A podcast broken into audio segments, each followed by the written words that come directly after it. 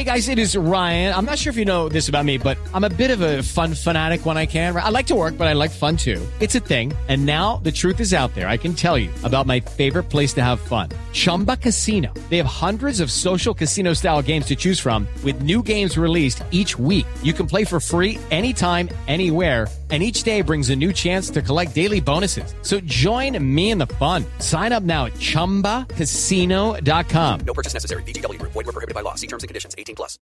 With Lucky Land slots, you can get lucky just about anywhere. Dearly beloved, we are gathered here today to. Has anyone seen the bride and groom? Sorry, sorry, we're here. We were getting lucky in the limo and we lost track of time. No, Lucky Land Casino, with cash prizes that add up quicker than a guest registry. In that case, I pronounce you lucky.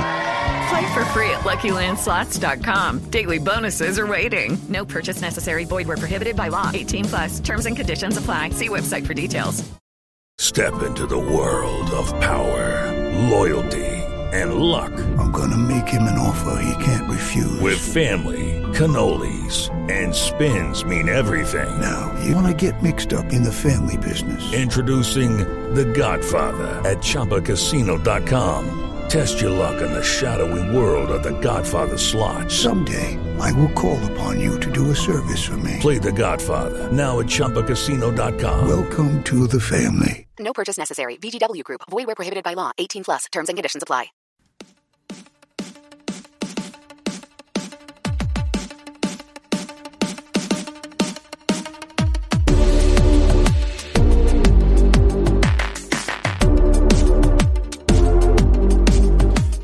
Welcome back to the Rock Chalk Podcast. I'm your host, Andy Mitts. Today, we are continuing our season previews. It's only the second one, but uh, we've already had a whole bunch of stuff happen. You know, in our in our brand new season here, the Rock Chalk Podcast. Um, you know, it's it's day number three of the new season, and we've already on our third episode. So here we go. To help me today, we are previewing the Iowa State Cyclones, which means, of course, probably the the most long-winded guest that we ever have on the podcast for good reason because he has a whole bunch to say. Levi Stevenson of Wide Right Natty Lite. Levi, how are you doing today?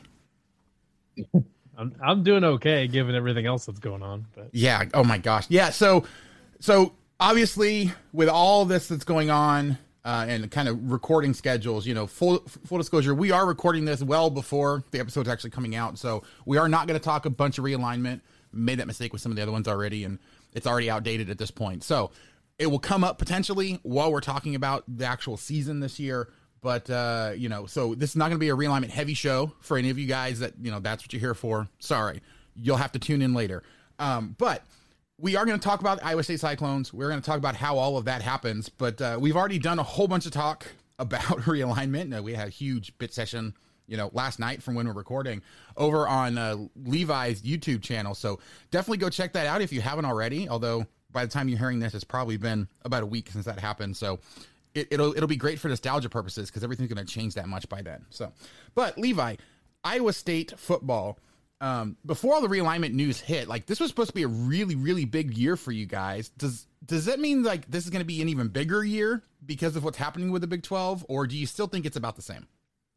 I think it's I think it is I think I don't think there's any more pressure on the team necessarily, but from the fan perspective, we are now more anxious because I think know, obviously before it was Iowa State having incredibly high expectations, higher than any other Iowa State team in history. And, you know, meeting those expectations means probably going, you know, 10 2 or better and, you know, competing for and, you know, you know, have possibly winning the Big 12 title.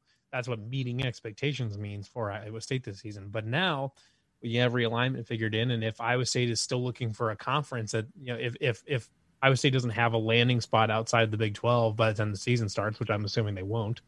Um, which I know that won't be up, outdated by the time. I, I would be Right, surprised yeah. if that No, is I- an outdated take by if, if I that would is be outdated, shocked. then something some something has changed dramatically. If that is outdated by the time this comes out, Yeah. um, which who knows for everything going on today, and who knows. But you know, assuming Iowa State doesn't have a landing spot before the beginning of the season, and that we don't have anything, we won't have anything res- resolved until maybe after the end of the season, into the next summer, whatever it is.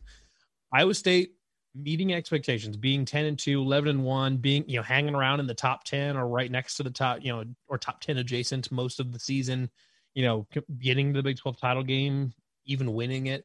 All of that will do even more to help sell Iowa State to another conference, to the Big Ten or the Pac-12 or who whoever it is, um, because you have a team that is now pro- that at, at that point will have proven that they can compete at a high level consistently that they, they can do it multiple years and they can do it for stretches and that Iowa State football is here to stay if if they can meet that expectation because you know they they I would say they largely met or exceeded expectations last year. Kind of it was kind of a winding road to get there, but they I mean as far as the final record goes, they I think they largely met expectations or maybe even exceeded them just a little bit.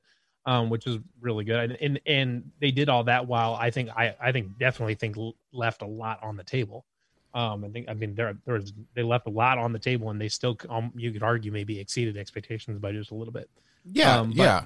I mean, Yeah. this is one of those things where like Iowa State, for all intents and purposes, honestly probably should have won the conference last year.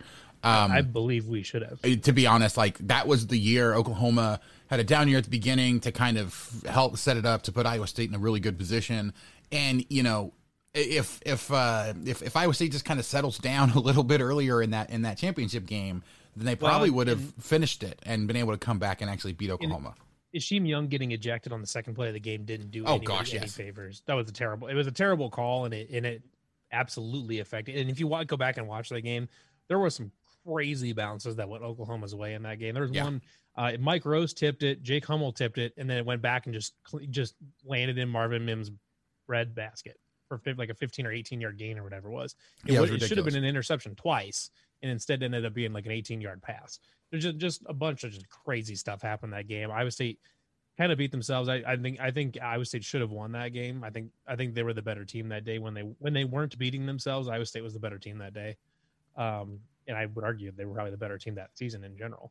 Um, but you know they they won the Big Twelve. You know, won quote unquote the Big Twelve regular season. They finished first in the regular season outright. I mean, Right. no tiebreakers needed. They they finished first outright. So, you know, if they had followed that up, you know, who knows who knows where they could ended up. I mean, without that Louisiana loss, Iowa State may still have been in the playoff by even if they didn't win that big title game.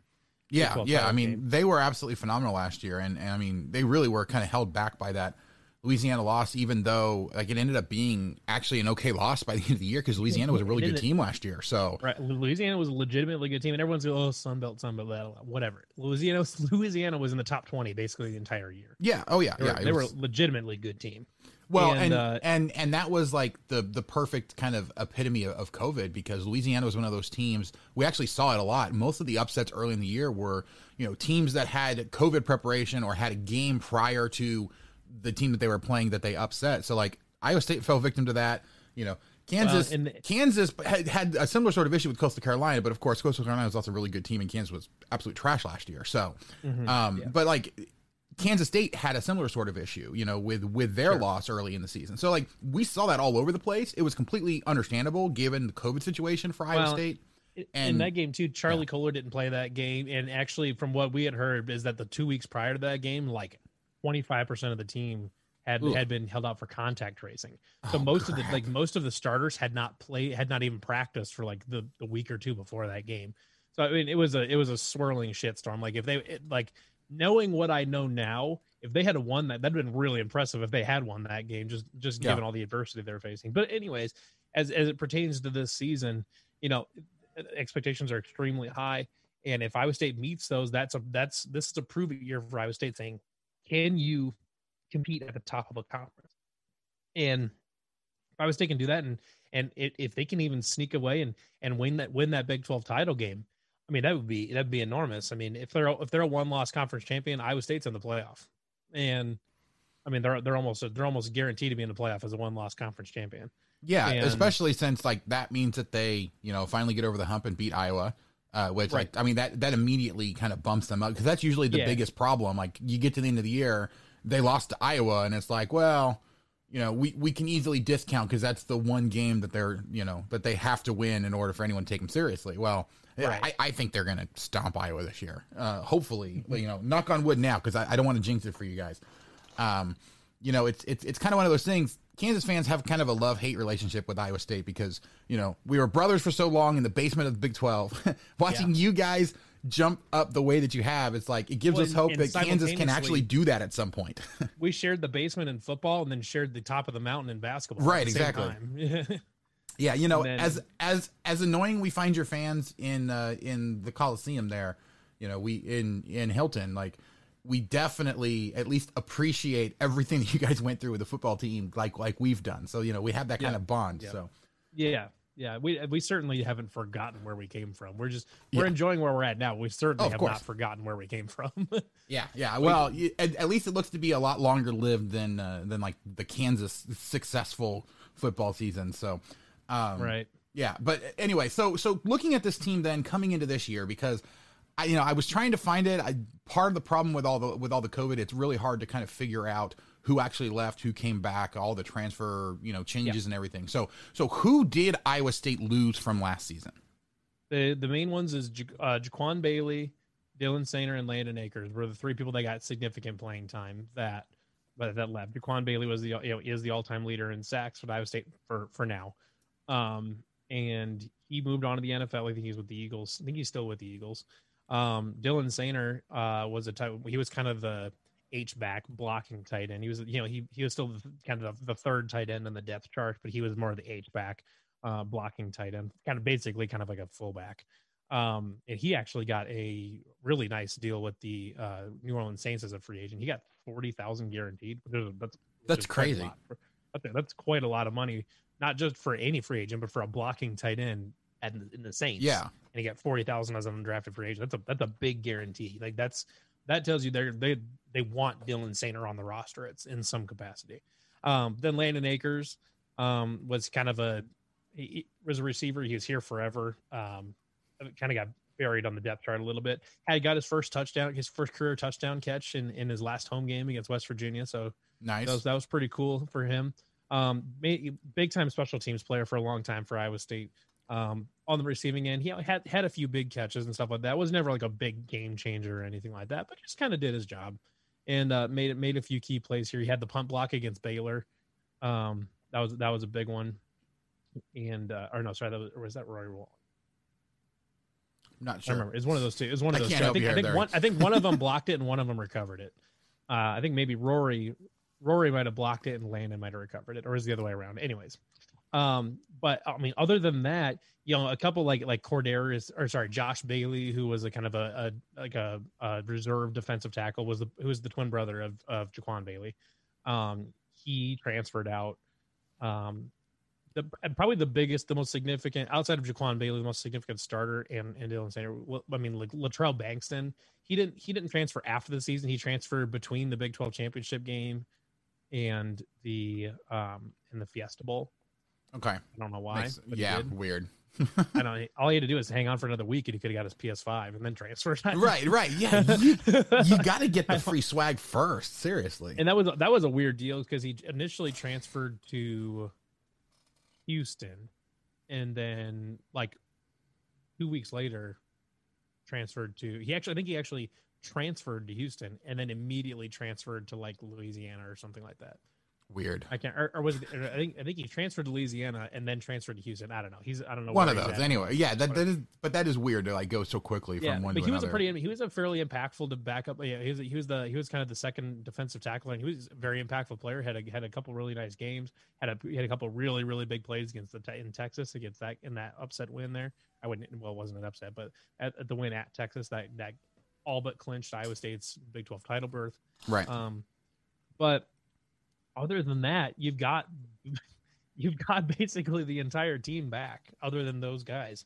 Yeah, I mean, I, I was I was gonna ask like who is the new guys that are gonna step up or or something like that, but it doesn't sound like there's a lot of guys you really need to. So I guess really the question is who is who is the guy that you expect to be a big contributor that nobody knows about already? Well, I don't. I don't know if it's a that nobody. It's. I don't think it's. It's about nobody knows about, but it's. You know, on offense we have. You know, it's, it's Brock, it's Breece, it's Charlie Kolar, it's Xavier Hutchinson, and Chase Allen. You kind of the the known quantities there.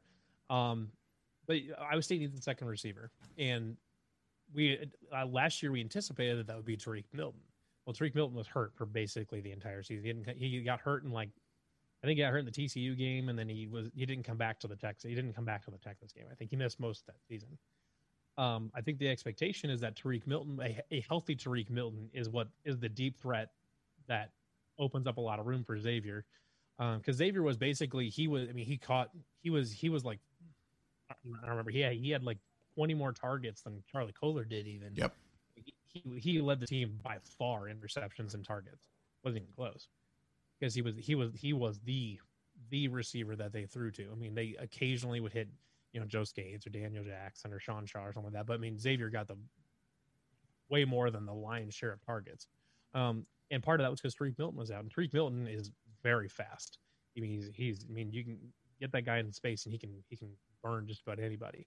Um, having him back open it helps take the top off the defense. It opens up a lot more space for Xavier Hutchinson. So I'm expecting Tarique, Tarique Milton to be a, a, big kind of a more less less of an out of nowhere player and more of a of a bounce back player or, or a good comeback player type of situation.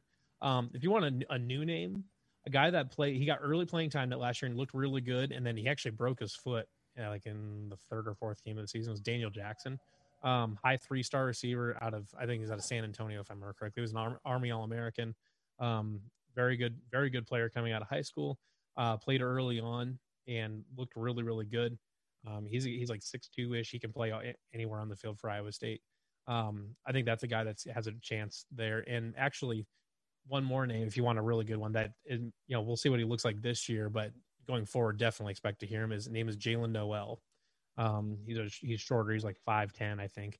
Um, but he, you know, so he'll be he'll be more of a slot guy. But that guy from every over the last over the last uh whatever six months since he's been on campus since, since he was here for spring ball, man, every single time the coaches have a chance to talk about somebody, they talk about Jaylin Noel and everything that we've been hearing kind of from our little birdies that we've got around is Jaylin Noel's name keeps coming up over and over and over and over about a guy that is going to have a chance to get a lot of snaps this season. He's a true freshman.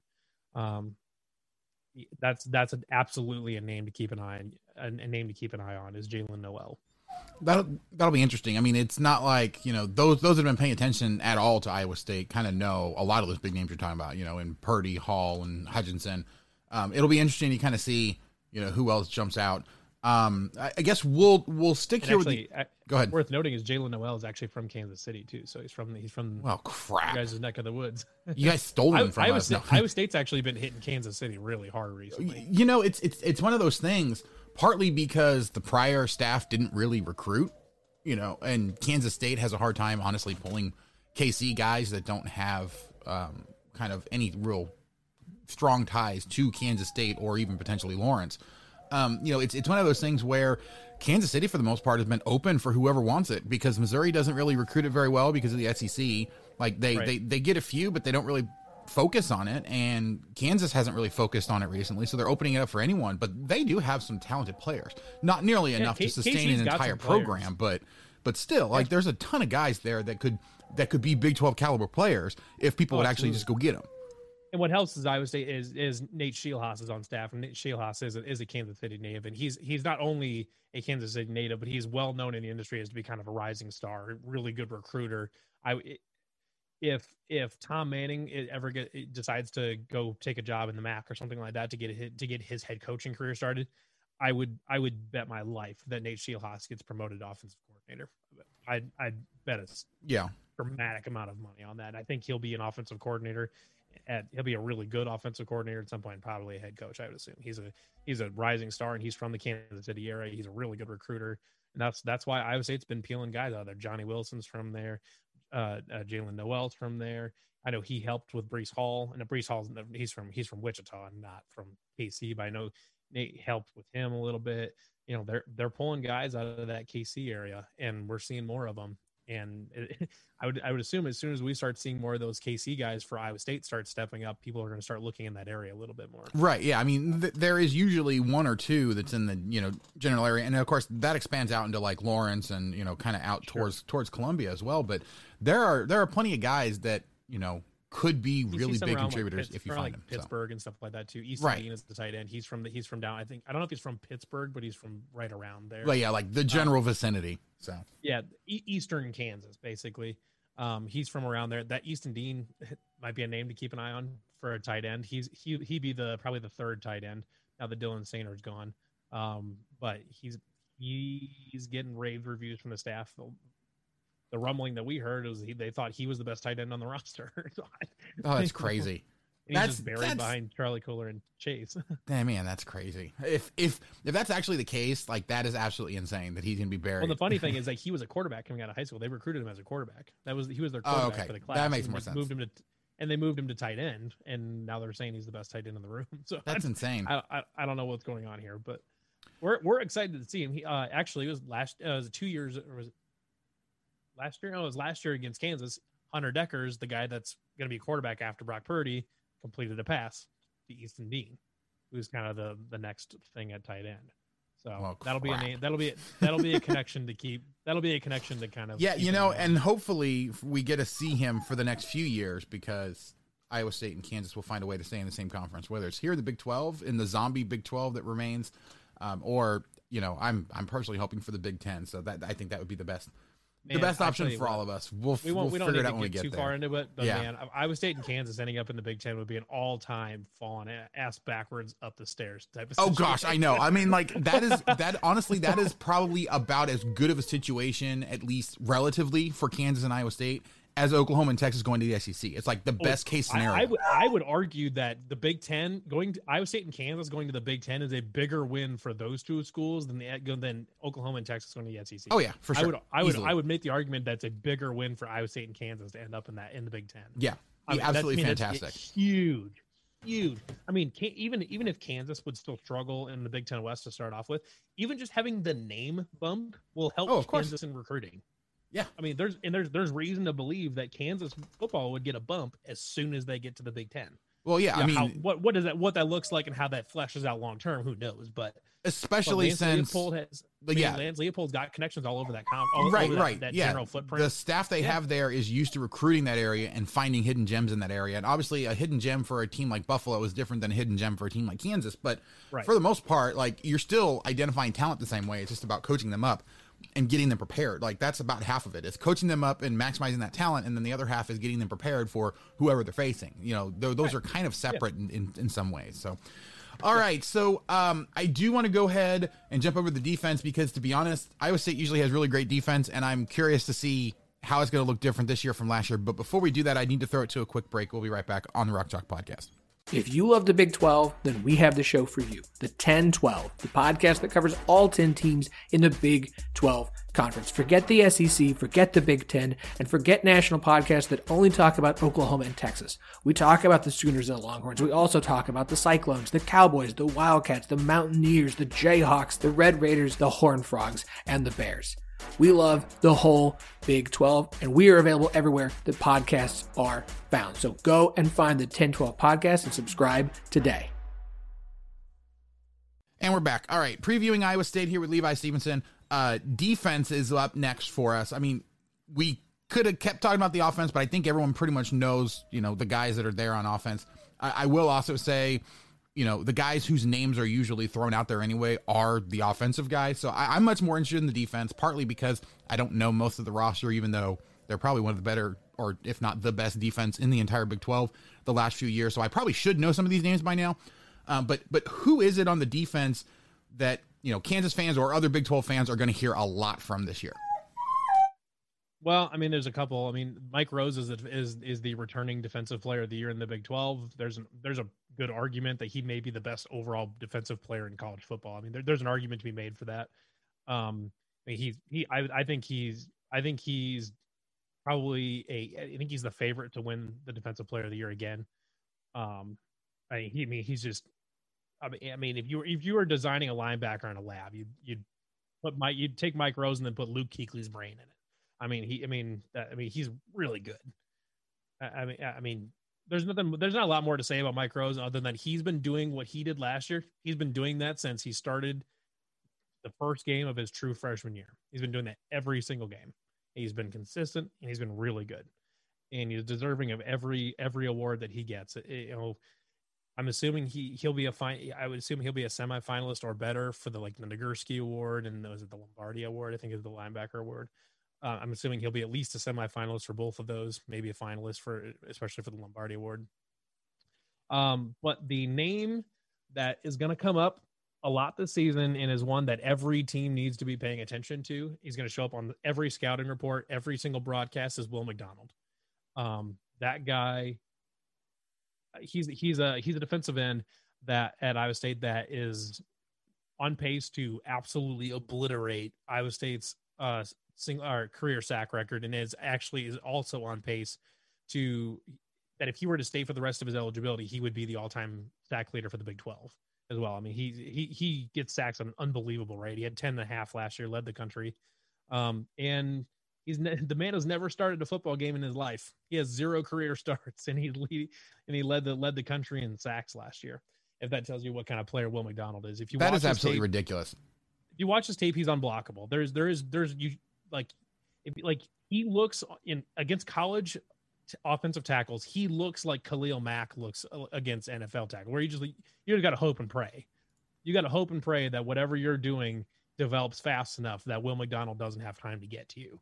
Because if as if you go back, especially go watch like the Texas game game film, um, Will McDonald either like like a, a- like there's only like a few true outcomes that happen here. Either you get the playoff, you get the pass off quickly before Will McDonald has a chance to get you. You hand it off and he's and you know try to run away from him. He draws a holding penalty or he puts the quarterback on the ground. One of those four things happens. There like the, nobody has figured out a way to deal with Will McDonald and with him getting more snaps. Now he'll he'll get more attention, that's for sure. And that's we'll we'll see what his impact look like from a number standpoint at relative to what his what kind of attention he gets. Um, but I mean, I mean, bar none, he's the most productive sack. He's the most productive sack artist in college football right now.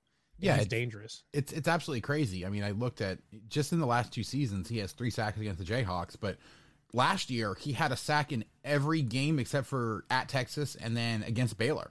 And I mean, he just it's absolutely ridiculous how crazy he is in terms He's of the way unbelievably productive, and he's a, he's a monster off That's the edge. crazy. And he's been he's been playing most of his career at about at about 230 pounds, 225 pounds as a as a defensive end.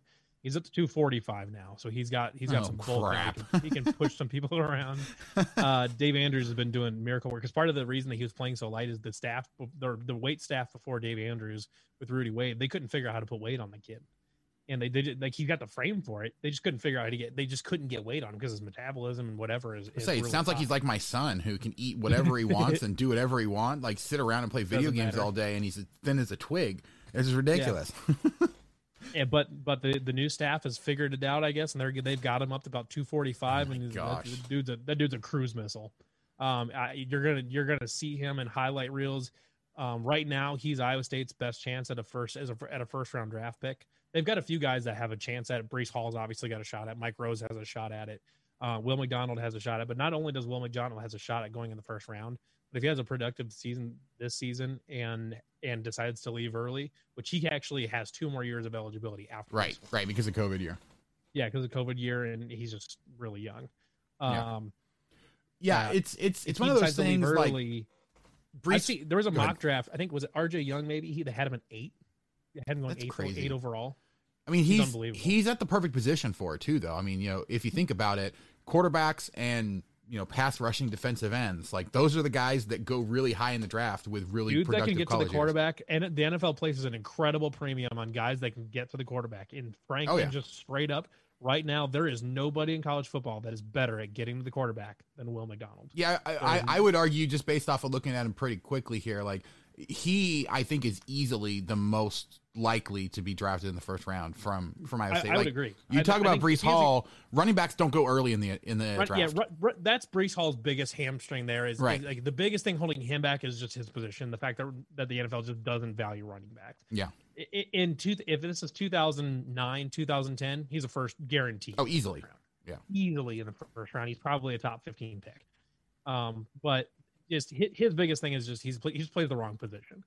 Brock Purdy could theoretically sneak his way into the first round if he has a really good season. If we see, if we see the, the Brock Purdy that we saw from the second half of the Baylor game on for the rest of the season, if you get that Brock Purdy for an entire season and Iowa State goes 11 and one, Brock Purdy's probably a Davey O'Brien finalist. He's, you know, maybe a fringe Heisman contender he could he could definitely sneak into the first round if he has a really really good season. Minus minus the Big 12 championship game, right? Like from last year. yeah, 'cause sure, that yeah, one kind of hurt him a little bit. yeah, that one that one was rough. But like I mean, I'm mostly through the NCAA maybe, but because Yeah. between the second half of the Baylor game and the end of the regular season, there was I mean, uh, I mean Spencer Rattler I guess was better, but I mean not not by a lot. I mean marginally. I mean Brock Purdy was was lights out, and Brock Purdy is at his best when he knows that he doesn't have to make every play to win a game. Right. Sometimes he's he's a competitive guy, so naturally sometimes he just gets into this mode where he feels like he's got to he has to be the one to make the plays to make it all happen. Which uh, I mean, I would think he by now and and by now he definitely realizes that he doesn't have to do that because he's got arguably the best running back in college football right behind him. Right. Yeah. And- in that way, he was, you know, I kind of thought of him last year as kind of Sam Ehlinger light in that, like, specifically in that aspect where, like, Sam Ehlinger, he had to do everything on that on that Texas team. Otherwise, they didn't do anything at all. And so, like, it seemed that at times, especially, like, I'm thinking of, like the Baylor game, um, you know, especially, he just thought he had to do a ton in order he thought to he get had to do. He, he Right. doesn't. He doesn't have to be the the playmaker. He needs to be Alex Smith. That's what he Yeah. needs to be. He needs to be Alex Smith with a little bit more swagger. That's what he needs to be. And if he's Fair. that, Brock Purdy is really really good. And that's that's all you need. You just give it to give the ball to Breece. Hit Xavier here and there. Hit Charlie Kolar here for some first downs. Find Tarique Milton deep a couple times. We're done. Nice and clean. Let's go home with a win. All right, so we took a huge detour from defense, which is fine. Yes, we did. But uh, so we've talked about linebackers, which I still would agree with you. I, I'm sure that you would agree with me that Iowa State has the best linebacking core in the entire Big 12, um, if not think- one of actually, the I ones in the think, uh, I nation. think- so Was it, was it uh, Phil Steele ranked them as the either the number one or number two linebacker group in the country? yeah, yeah, which I I completely agree. with. Like I, that's like a no brainer. But obviously, we talk about I Big mean, 12 I here. mean, but Jake yes. Hummel's the worst line. Jake Hummel is the quote unquote worst linebacker in the group, and he's he'd be the best linebacker on most teams. Yeah, oh yeah, I mean, yeah, for sure. he's really good. So we've talked about the phenomenal guys you have on defensive line as well. So so what about the secondary? Like who who out The there is going to be the the standout, or is that potentially the quote unquote weak spot of the defense? If if there is a hole anywhere on the defense, or well, kind of frankly the team, if there is one hole that you really like, like this needs to get shored up, is the second corner. Anthony Johnson's really good. He was really really good last year. Um, he he finally took the he finally made the progression jump that we thought he was going to make, like two years ago. He finally made it. Um, so I mean, as far as I'm concerned, he's I mean, he's a perfectly good number one corner. You're fine with him, him doing whatever he needs to do. Um, last, last season, as much as Oklahoma State fans like to retweet that thing about you know Tylan Wallace pushing Anthony Johnson down and pushing him all around, he was that's because Tylan Wallace was pissed off because Anthony Johnson was was Oh yeah, kicking his ass the whole game. That's what it was. That was that's what was happening. Um, Greg Eisworth is back. Greg Eisworth is Greg Eisworth. He's about as rock solid a safety as you could ever ask for. Doesn't really doesn't do anything bad. He doesn't blow you away with anything, but he just does his job. That's exactly what you want your safeties to do is do their job. Uh, Isheem Young, I think, is the guy I would expect to take uh, outside of Will McDonald. I think Isheem Young is the next guy that I would I would expect to kind of quote unquote break out a little bit. He kind of he, he kind of broke out a little bit last season, um, but he was definitely you could tell he was a young player. Un, you know, he was working on his discipline a little bit with with targeting penalties and stuff like that. That wasn't his first one. Um, in the Big 12 title game and, and working on working on that kind of stuff. But man, the guy the guy hits people. The guy the guy's an enforcer over the middle. He's got great instincts. He you know he, he picked off Spencer Rattler in that Oklahoma game at the end to seal the win.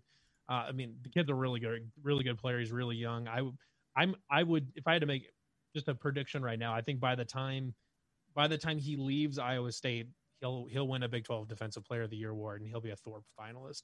Um, by- by again, he assuming that the Big 12 sticks around that long for him to actually do it. yeah. a conference. He'll be a There conference defensive player. Of the year, There we go. That conference is. Yeah, well, right, Um, because theoretically, like either they're going to take a step down in conference where he's going to easily be, you know, one of the better, dominate, or, or they're going to go to some place like the Big Ten where the Big Ten doesn't have a lot of defensive secondary, you They, know, and they and they have teams no, that are really no great. Quarterback. They have no quarterbacks. right? Yeah, yeah, so exactly. uh, you know the the you know Lawrence White left. So like I, said, I forgot I forgot to mention Lawrence White. Lawrence White did leave. He he played for, he played for a long time for Iowa State back there at the other safety spot. Um, he's gone, but the guys that are replacing him, Mason Chambers, Craig McDonald, those guys play, have played a bunch of snaps.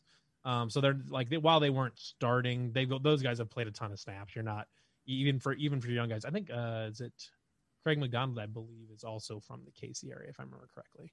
Probably. I would say pull. I would say pulled three safeties in that class. Two of them were from San Antonio, and one of them was from uh, Kansas City. Yeah, that But- makes sense. Uh, so I, whoever ends up starting there, I'm not worried about them at all. I, they're gonna they'll do their job just like I mean Iowa State safeties are generally just good at doing their job. Um, I expect it to be another rock solid to very good defense. Um, that that keeps Iowa State in every single game until the you know, and and lets the offense go and win ball games for them. And that's I think that's that's what your defense is kind of what you get. That's what you ask your defense to do in the Big Twelve is you Right. hold the fort down until the offense gets going and you win the game. That's that's what it does. And uh, they're still they're still coordinated by Jon Heacock, who I if there's five defensive coordinators in college football that are better than them, I would like to hear all five names, um, or ten for sure. Um, I mean, they definitely can't name ten, maybe five, but definitely not ten. Um, and they've got you know they still and actually now the new safeties coach Deon Broomfield he played at Iowa State up and coming rising star whenever whenever uh, Jon Heacock decides to retire I Deon Broomfield is our defensive side Nate Scheelhaase I would pencil him in for the defensive coordinator spot at this point in time he's a rising star really good player really smart guy I think he'll have those guys in good shape um, the, the great thing the, the interesting the funny part about Iowa State is there's is at, virtually the entire team is kind of a known commodity. Everyone, it, it's kind of a it, you just kind of Iowa State is what they they are what they are, and they don't they don't pretend to be anybody else. If if you watch that Fiesta Bowl, everybody knew what Iowa State was going to do on virtually every play, and they said try to stop us. Yeah, they pretty dared much. Or, they dared Oregon to stop them, knowing exactly what they were going to do, and they did. And Oregon couldn't Yep. do a damn thing about it and that's that's what I that's what I love about Iowa State is they don't they don't try to be anybody they're not. They're kind of like the old Bill Snyder teams. They they they are who they are. Everybody knows who they are, and they're just gonna beat you.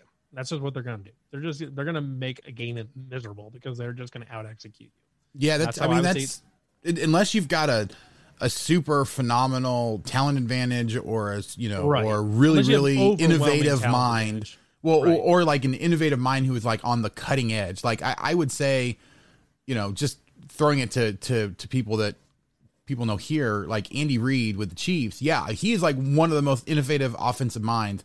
But he also has a whole bunch of talent that he can do all kinds of weird Right. things and make it super successful. Like if if Right. this if the Chiefs team wasn't as talented as they were offensively, I can guarantee he wouldn't be trying to do all this trick stuff because hey, guess what? They probably wouldn't be able to actually make it successful. So like you can be super innovative, but you still have to have a whole bunch of talent. But if you know what you're doing and you can get the guys in there that can run that system really well and execute it phenomenally, you don't need a whole bunch of tricks. You don't need a whole bunch of innovative stuff until somebody finds a way that is actually going to stop you more times than not, you know, when you execute perfectly. All right, so I do want to get to the to the actual schedule here, but before we do that, I'm going to give you an opportunity to talk about the one aspect of the team that you know potentially I, I think that there's some some maybe some questions. Special teams had some hiccups uh, last year. Are you expecting that to potentially be a, an area of concern, or or do you think that things have kind of been short up there? So the main the main point of concern. So the the punt return team was bad against Louisiana, and like I said, partly is because a bunch of people didn't get a practice a week or two Fair. before that. That that hurt a lot, and that was kind of a fluky game. Otherwise, it was usually kick return that was that kick return coverage that was a little bit of an issue. Well, and part of that was because Iowa State's kickers couldn't get it past the goddamn ten yard line, and because they were they were terrible. Well, we fixed that problem. A guy named Andrew Mevis is going to be doing the kickoffs now, and if you watch his tape, the dude's got got an absolute rocket launcher for a leg. I mean, he puts it out of the back. Of, he puts it out of the back of the end zone more than he puts it in the end zone. So I mean, I mean, he he he will solve a lot of Iowa State's kick return coverage issues. So they don't have to they don't have to cover every kick. I would be surprised if Iowa State has to cover more than maybe thirty percent of kickoffs. I mean, I mean, it, I mean, it, a lot of that problem can be solved by having a kicker that can just eliminate the possibility of a return. So what you're saying is that Kenny Logan isn't going to get to return a kickoff all the way this year? I would hope not. Look, I was at that I mean, game. I- it was to say that, like- phenomenal to watch that game, and I know it was kind of painful for you guys until you know until the very end there. But you know that was that was a phenomenal game to watch as as a Kansas fan because you had the opportunity, I think, to to kind of see some of the young guys growing, knowing that they were going to get completely outclassed by the end of it. But um, you know, I, I, I do think that some of Iowa State's potential issues and hiccups that they had definitely allowed Kansas to do a lot of things that they probably shouldn't have been able to do. Sure, yeah. they, they, they, you know, up, up until that point in the season, it was kind of a little bit of unstable equilibrium. Some sometimes they look really good, and sometimes they're a little shaky. Um, but you know, then once the second half of the Baylor game hit, then we're off to the races and we're done. Yeah. Um, and that's that's kind of the whole key is just them staying consistent. Yep. All right. So, so so let's turn our attention to the schedule because you know this is actually I think shaping up to be a pretty good schedule for Iowa State. I thought that they were one of the one of the few that didn't get you know screwed with uh, bye weeks or certain things like that. That that uh, actually gives them a decent shot here. So the question that I have for you, though, we'll start with the non-conference. You know, first game at UNI or uh, against UNI. Second game, it is at home against Iowa, right? It's not a neutral site. Yeah, it's home. Okay. And then going on the road to UNLV. Obviously, the big game there is that Iowa game because they have to beat Iowa at some point here. Like, this needs to be the year. Um, but any of those other two games, before we talk about Iowa, any of those other two games worry you at all? UNI, I guess. Just Uh, because it's UNI, right? UNLV is UNLV is preposterously bad. They're going to be really bad. They're they're they're so shitty. I mean that that that that game is an Iowa is a chance for Iowa State fans to go to to travel to Vegas, have a good time, watch Iowa State kick the shit out of somebody, and then go home and have and then go home and enjoy their. I highly recommend taking advantage of that if you haven't yet because it's fun Oh, to I've go to already- Vegas. oh, I'm So- already. I already got tickets and everything. Well, yeah, yeah. I wasn't I'm- necessarily I'm- talking about you. mind, I was I'm just talking about in general. Vegas. Like, I highly recommend going to a game in Vegas, even if you're worried about your team not potentially winning. No, it's, it's a lot of is fun to be the there. Raiders. It's in the Raiders state, the new Raiders stadium against a shitty t- uh, UNLV team. I'm yeah, I mean I'm there. Um, but UNI is is this one thing that anybody that like knows college football knows you do not mess around with Northern Iowa, just like you don't mess around with North Dakota State. You do not you don't play around with UNI because they they can and will beat you if you mess around too much. Yeah, it's And- it's actually kind of funny because I mean, y- you guys play them so often because of the legislature, right? Like it's required, basically. No, no, No? no, they just do. Now, fortunately, you know, say what you want about the Iowa legislature, or whatever, based on whatever your political views are, but like they don't, they haven't done any of that weird shit where they say like, oh, Iowa and Iowa State have to play, or you and Iowa State and you and I have to play. Oh, okay. like For that. some reason, I was under the impression that that's why you guys played them so often. No, they just do because it, it makes a lot of sense. There's a lot of there's a lot of crossover between the two fan, but you know, there's a lot of people that root for kind of both schools, and so I mean, the, the stadium's always full against UNI. It's usually a really good atmosphere. It's all it's it's a in-state. It's kind of an in-state rivalry. it's one of those deal. FCS games that's actually a good financial decision. Basically, is what yeah, you're saying. and So. that and so it's it's it's a game that obviously can't afford to lose because it's an FCS team. Yeah. but it's it, but it's also a game that that like you know winning that winning is the expectation, but winning is not is not just it's not as simple. And I, like I, I firmly believe that if UNI joined the Big Twelve, they wouldn't be they wouldn't finish last. Like well, no, I mean, as long as Kansas is there, like they probably wouldn't finish last. I wasn't but I wasn't trying to be no, I mean, but honestly, well, hopefully that's not the case anymore moving forward with, with Leipold there. But yes. you know, in the last ten years, yeah, if, if if Kansas is in the conference, you're probably not finishing last, no matter Right. who you are. So I mean, you UNI, you and I is a is a good program. They they do a really good job with what they do, and you got to be ready to go to play them. You have to be fundamentally sound because they are they always are. Now UNI played a spring season, so that's kind of an interesting dynamic here. What's it like playing two seasons in one calendar year?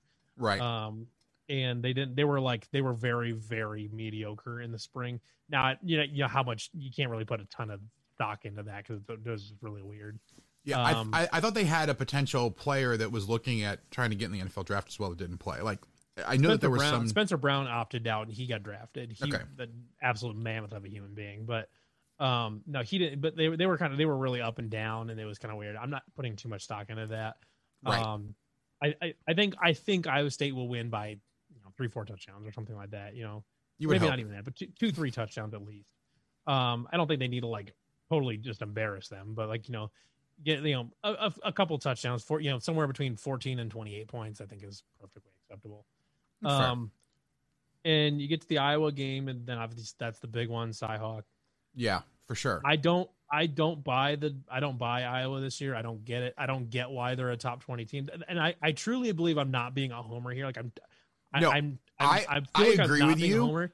The I problem is, well, the problem is, I have had a similar opinion of Iowa the last, you know, three or four seasons, and yet somehow Iowa State cannot beat them. So what the hell is going on, and how are you guys going to change Iowa it this has year? been good though. I mean, like Nate Stanley was good for them. They've had really good players and they've had good teams and stuff like that. So like I got last few, like, the, you know, the previous five years, I've understood why they were why Iowa State didn't win. They were, they had good teams. Um, and but I mean, I've never said I've I've still have yet to encounter an Iowa fan that likes Spencer Petras. I've I've Chris Hassel, who he works for CBS, he's a big Iowa fan. He referred to Spencer Petras as a broken jugs machine. I mean, the guy the guy can't play quarterback. He's a terrible quarterback. They they they have Tyler Goodson. Yeah, he's a good running back. But I would I would typically goes through three, four, or five running backs in a season because they can't keep any, anybody healthy. They've got the best center in the country, but what about the rest of the offensive line? They'll probably be solid because it's Iowa, but you know they've got a running game, but they've got a quarterback who can't throw. They've got one tight end that nobody really cares about. The defense lost a ton of talent. They've got, I mean, they've got some good corners and stuff like that, but the linebackers are all really young. Defensive tackles are all really young. Against a team like Iowa State that is extremely experienced, more experienced than probably just about anybody. I mean, they they're just riddled with seniors and, and juniors that have played a ton of snaps and stuff like that. I mean, it's it's an extremely veteran, extreme veteran laden team, laden, laden team compared to an Iowa team that's relatively unproven, has virtually no no offensive dynamic at all.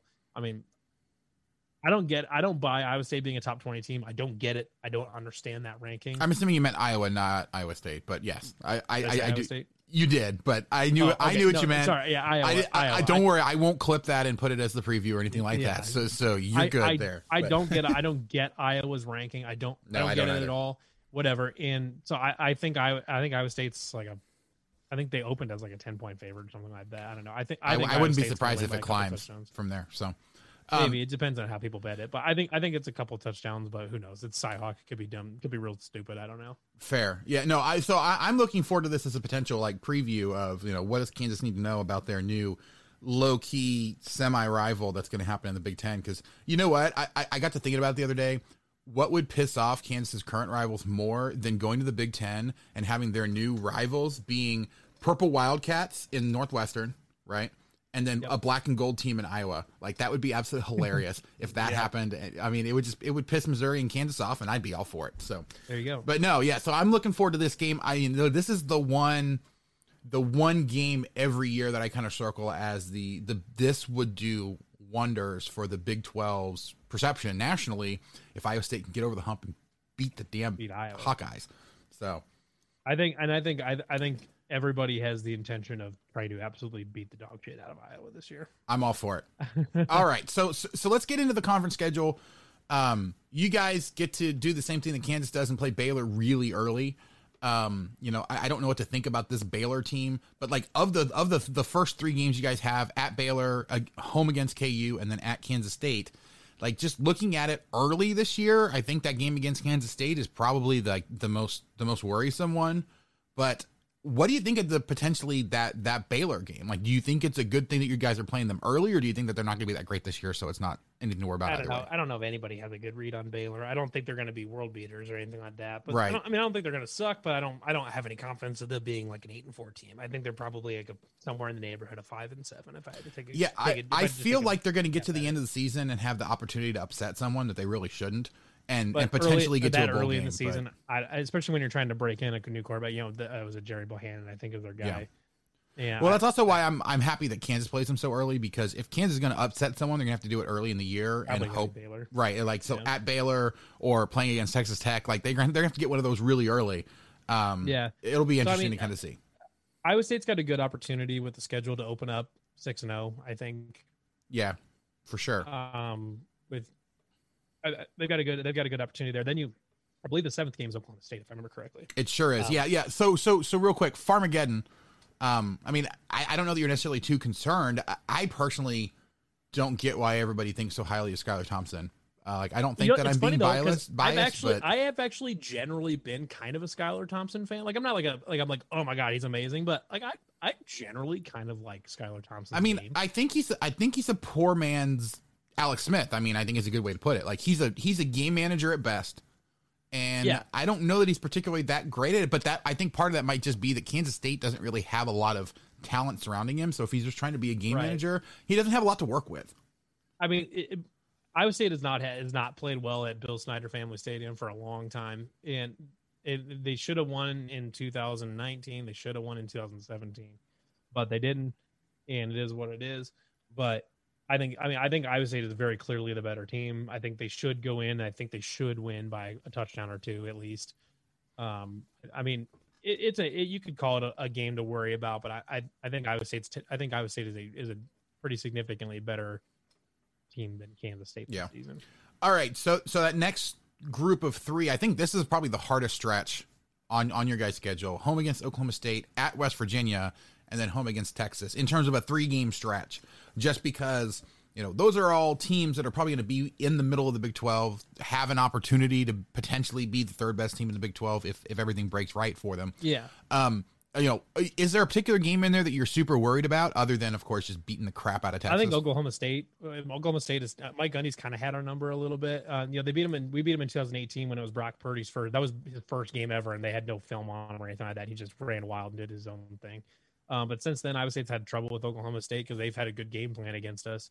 Um, so if Iowa State needs to get over that Oklahoma State hump, um, they need to actually win one of these. They've all been close for the last like seven years. Uh, they've all been. I think it's all every all of them have been within a touchdown for with for like the last seven years or something like that.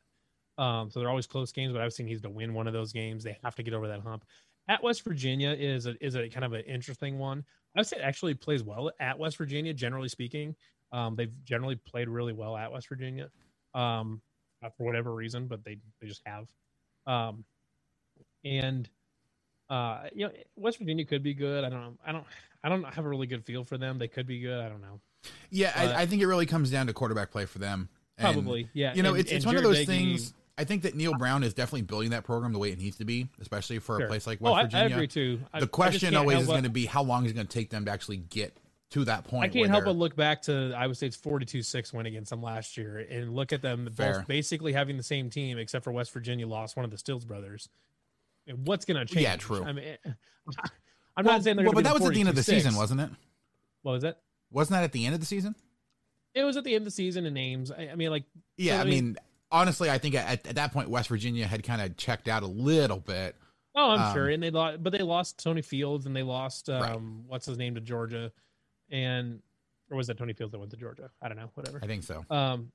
Anyways, I mean, Yeah. I don't think it's gonna be 42 6, but I, I think I, I'm not as worried about that game as other people are. And then after that, I mean, who knows what Texas is going to be? They're probably going to be fine. They're probably going to be solid. I don't know if they're going to. I don't think Yeah, they're we'll going to be see. world beaters. again, they have a quarterback issue that they have to figure out. Like, They keep, they keep saying that both of them are impressing in camp, but I've heard that Right. song and dance too much about you know Texas being back in some fashion or Texas players being phenomenal, and then it just doesn't I'll, happen. I would be worried about that game when I see that Texas is a good. right, I wouldn't be worried about that until unless Texas like wins the Red River the Red River rivalry. Like if they Yeah. win against Oklahoma, then it's like okay, wait a minute, we actually have to pay attention.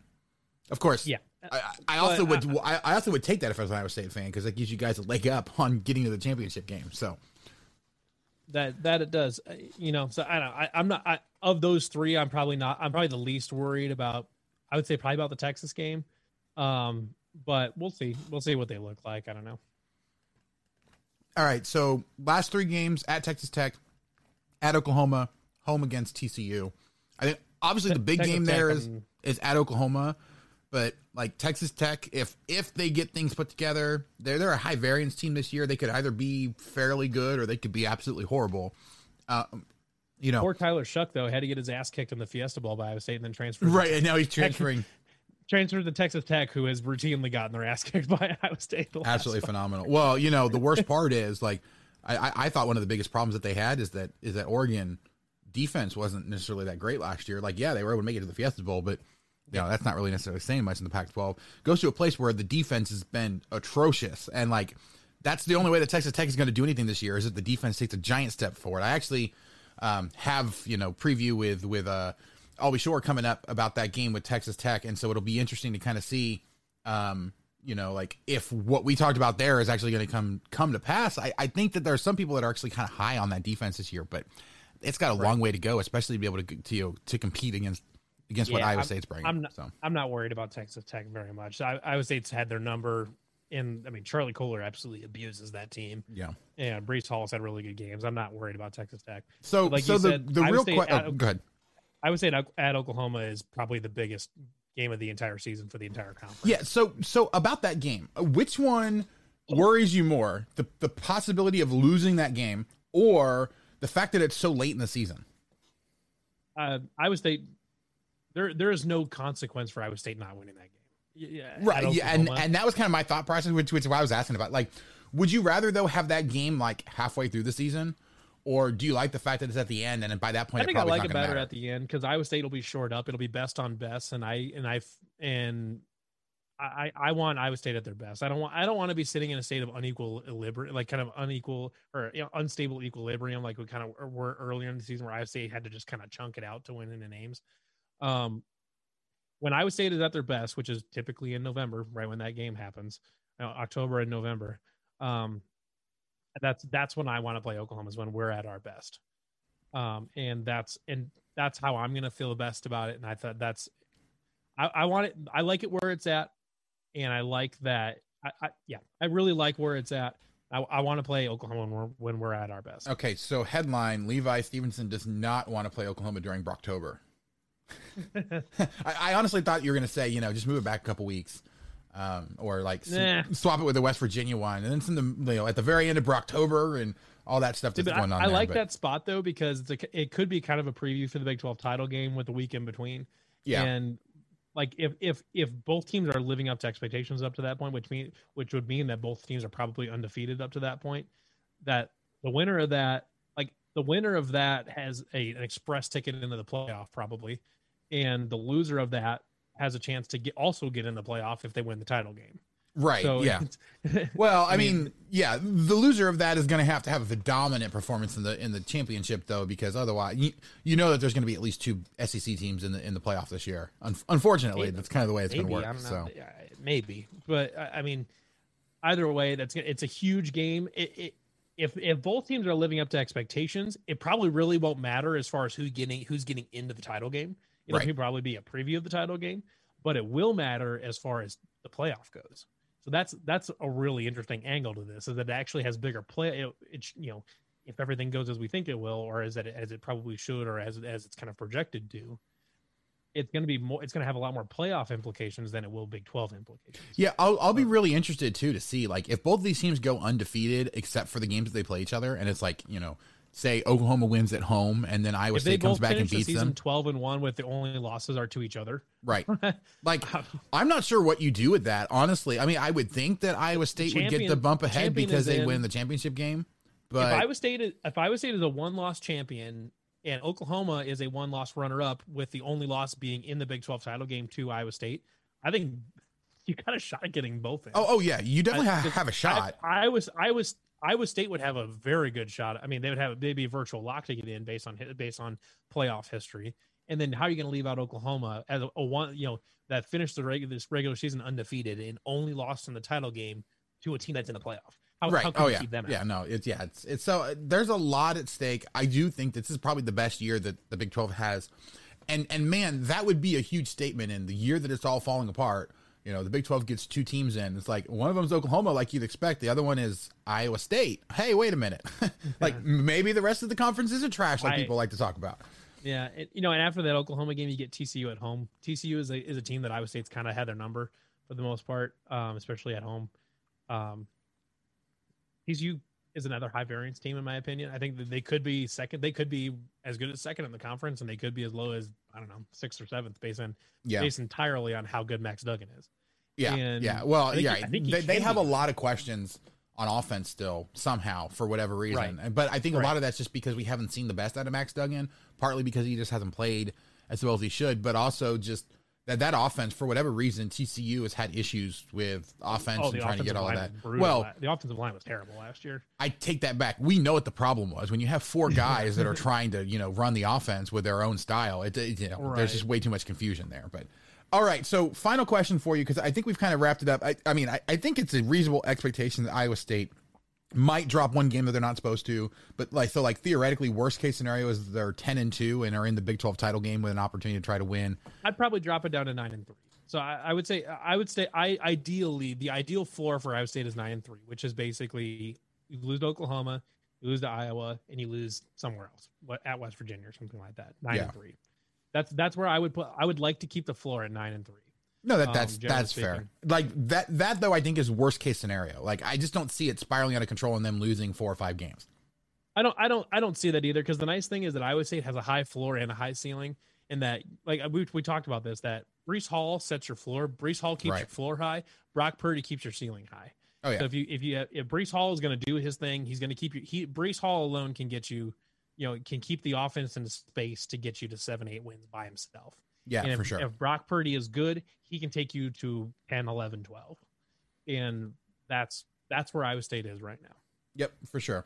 All right, so so so final question for you. Actually, has absolutely nothing to do with this particular season, but I do have to ask: um, if assuming all the Big Twelve falls apart, and this is the last year, right, that, that, that we all get to play each other as part of the Big Twelve, which of these Big Twelve games are you going to miss the most in the future years? Well, now that now that the games are really competitive every year, probably Oklahoma. Yeah. Uh, now, now that Iowa State's playing them close and beating them fair, and beating them somewhat regularly, like gonna kind of miss Oklahoma. Oklahoma State's a really uh, is one that I'm gonna miss. I really like playing Oklahoma State. Um, TCU I, I like because I've got friends at TCU. You know, we, Melissa and Jamie and stuff like that. I, I I like a lot of the a lot of TCU people, and I enjoy playing them. Um, Yeah, I think that's a big part of it because, like, I think that some of these matchups I look forward to a lot more because it gives me an, a good opportunity to talk to my friends that cover those teams. Right. Whereas other ones, like, I just really enjoy playing that particular game. Like, for example, I love playing Texas Tech, not because I like to talk to Albie Shore all the time, but just because I love playing Texas Tech because for whatever reason, Kansas is competitive against them. and, and, and, and they're fun yeah, I games get- I get that. and uh, you know it's like I absolutely or I also like as a Kansas fan I like playing TCU again it's competitive games. They're- interesting. They're things that I really enjoy. I actually feel like Kansas maybe potentially has an opportunity to win that game. I hate playing Kansas State. I hate dealing with the fans I don't like playing Kansas State Yeah. either. I, that, I, like I know we, we have Farmageddon, but like I don't really like playing Kansas State. I don't really like I don't really like their fans that much, and I don't really like playing their team. I, I just I think that the I, I just think that the style that they play doesn't mesh well with most of the other teams in the Big Twelve, and so the games aren't interesting. Either Kansas State makes some weird play that completely throws off the rhythm of the rest of the game, you know, Yeah, or like like if if it's an interesting game, it's because Kansas State got behind early and is making a huge Right. comeback at the end, and at that point, it's like, well, then I'll just watch the last five minutes. Right. You know, it, Kansas State I don't really care about playing. Texas I don't really care about playing. Texas Tech's kind of kind of whatever for me. You know, Kansas is kind of fun because we you know I don't know whatever. Yeah, yeah. I- uh, Memories. but you know, West Virginia, West Virginia is one I actually don't care about that much. I know it's kind of our riot bowl or whatever, but th- West Virginia is so far apart, like so far away from everybody else. It's, it's impossible to have a rival rivalry with West Virginia. You can't. Yeah. You just you can't have. Well, they haven't been there long games. enough to really build a rivalry, and they're so and- far and- out there. They're not close enough to have like away fans at the games, or anything. Like, Right. It's just not. It's I was, just I was say I actually enjoyed playing West Virginia because I've actually been to two Kansas West Virginia games because I lived out in Virginia for a while. So like I actually got an opportunity to go to those games because I just happen to live out there. But it is so secluded out there that it's you know. And actually, we we Oh, we yeah, talked about this on that nowhere. 10 12 podcast episode where we you know we're drafting fan base. It's like it's a it's a crazy place to be out there. It's absolutely phenomenal. If once they get it full, the problem is it's so secluded that yeah, it's hard. Like it's just a bunch of West Virginia fans that are It's really going difficult crazy. to get into it. Yeah. Yeah. All Uh, right. Well, Baylor, obviously, I don't Levi, really. I think that's going to do it for us tonight. Any final thoughts you want to leave us with either about Iowa State or the Big 12 as a whole or anything else that just kind of jumps out to you? I'm gonna ignore the Big Twelve as the whole part of that. Um, but you know, Iowa State. I mean, it's like if if you get a chance to watch us, you're gonna get to watch one of the best running backs in the country, one of the best defensive ends in the country, one of the best linebackers in the country, one of the best offensive lines in the country. Which I can't believe I'm fucking saying that now because I Iowa State has been plagued by bad Yeah. offensive line play for so long. The idea that the idea that we have a top five offensive line in the country is blowing my mind. We're in bizarro Um, world right now. Yeah, we're in bizarro world. We're in upside. We're in the upside down. Um, but Iowa State plays a good, fundamental, solid brand of football that's got good athletes. They can they you know they're not like Oklahoma where they're going to blow the top off everybody. But man, if you appreciate just good, sound, fundamental football, check out an Iowa State game. They're a lot of fun to watch. Should be a lot of fun. I, I know I'll be checking them out partly because I like to watch good football and I watch all the Big 12 football anyway, even the teams that I hate. But I, I definitely agree. Like, if you want to see what Big 12 football is all about, you watch as many Iowa State games as you can, you watch as many Oklahoma games as you can, and then you watch all the Texas games so you can root against them and talk about how terrible they are. So, okay. Levi, thanks again for joining me. I'm sure everybody listening to this probably already knows where to find you, but just in case, where can people find your work online? Yeah, um, I mean the Twitter is is, is Wide Right Natty Lites at wide rt natty lt. My personal account is is Levi R Stev, so L E V I R S T E V. Um, I don't really tweet. I mean, I sometimes tweet about Iowa State, but it's mostly just other random crap. Um, Yeah. you can if you if you're interested in pop punk and punk music, you can follow my band Mars, Mars by Morning. Um, that's on Twitter, Instagram, YouTube, Facebook, all sorts of stuff. Um, yeah, you Lots can follow. You can follow D- Andy and I's uh, uh, Yeah, our D&D Dungeons and Dragons- podcast. our D and D podcast with rolls and no luck. Yep, lots of fun there. So yeah, I've been uh, I've been uh, advertising that to a whole bunch of people here, and we'll see how many of people actually come over there. But yeah, no, it's it's lots of fun doing all that stuff. But again, Levi, thank you so much for joining me. Thank you guys so much for listening. If you haven't already, please do go out wherever you get your podcasts, whether it's Apple Podcasts, Spotify, Stitcher, any of the other million apps that are out there. Just search for Rock Chalk Podcast so you can subscribe and get every episode as soon as it comes out. If you give us a rating and review, five stars, nice comments, I'd absolutely love that. If not, just let us know what it is we can be doing better. We do bring the podcast so you guys get you all the information you need in as entertaining way as possible. So if you ever have any comments, questions, suggestions, people want to try to interview, anything like that, contact me on Twitter at RockChalkPod or by email at rockchalkpodcast at gmail.com. Now that we're on Anchor, you can actually leave us a voicemail to get your voice on the show. Just go to anchor.fm slash rock dash chalk dash podcast slash message. And I promise we'll get you on the show as long as you're not super inappropriate. Um, but that's going to do it for us tonight. Thank you guys so much for listening. Thank you, Levi, for joining me. And we will catch you guys next time on the Rock Chalk Podcast.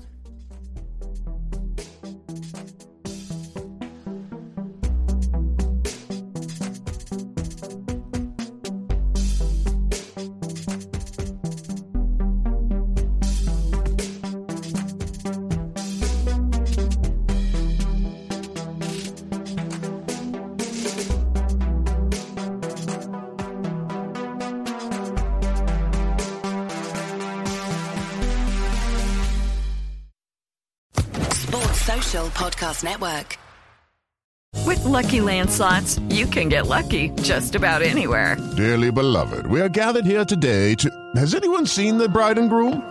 Sorry, sorry, we're here. We were getting lucky in the limo and we lost track of time. No, Lucky Land Casino, with cash prizes that add up quicker than a guest registry. In that case, I pronounce you lucky. Play for free at LuckyLandSlots.com. Daily bonuses are waiting. No purchase necessary. Void where prohibited by law. 18 plus. Terms and conditions apply. See website for details.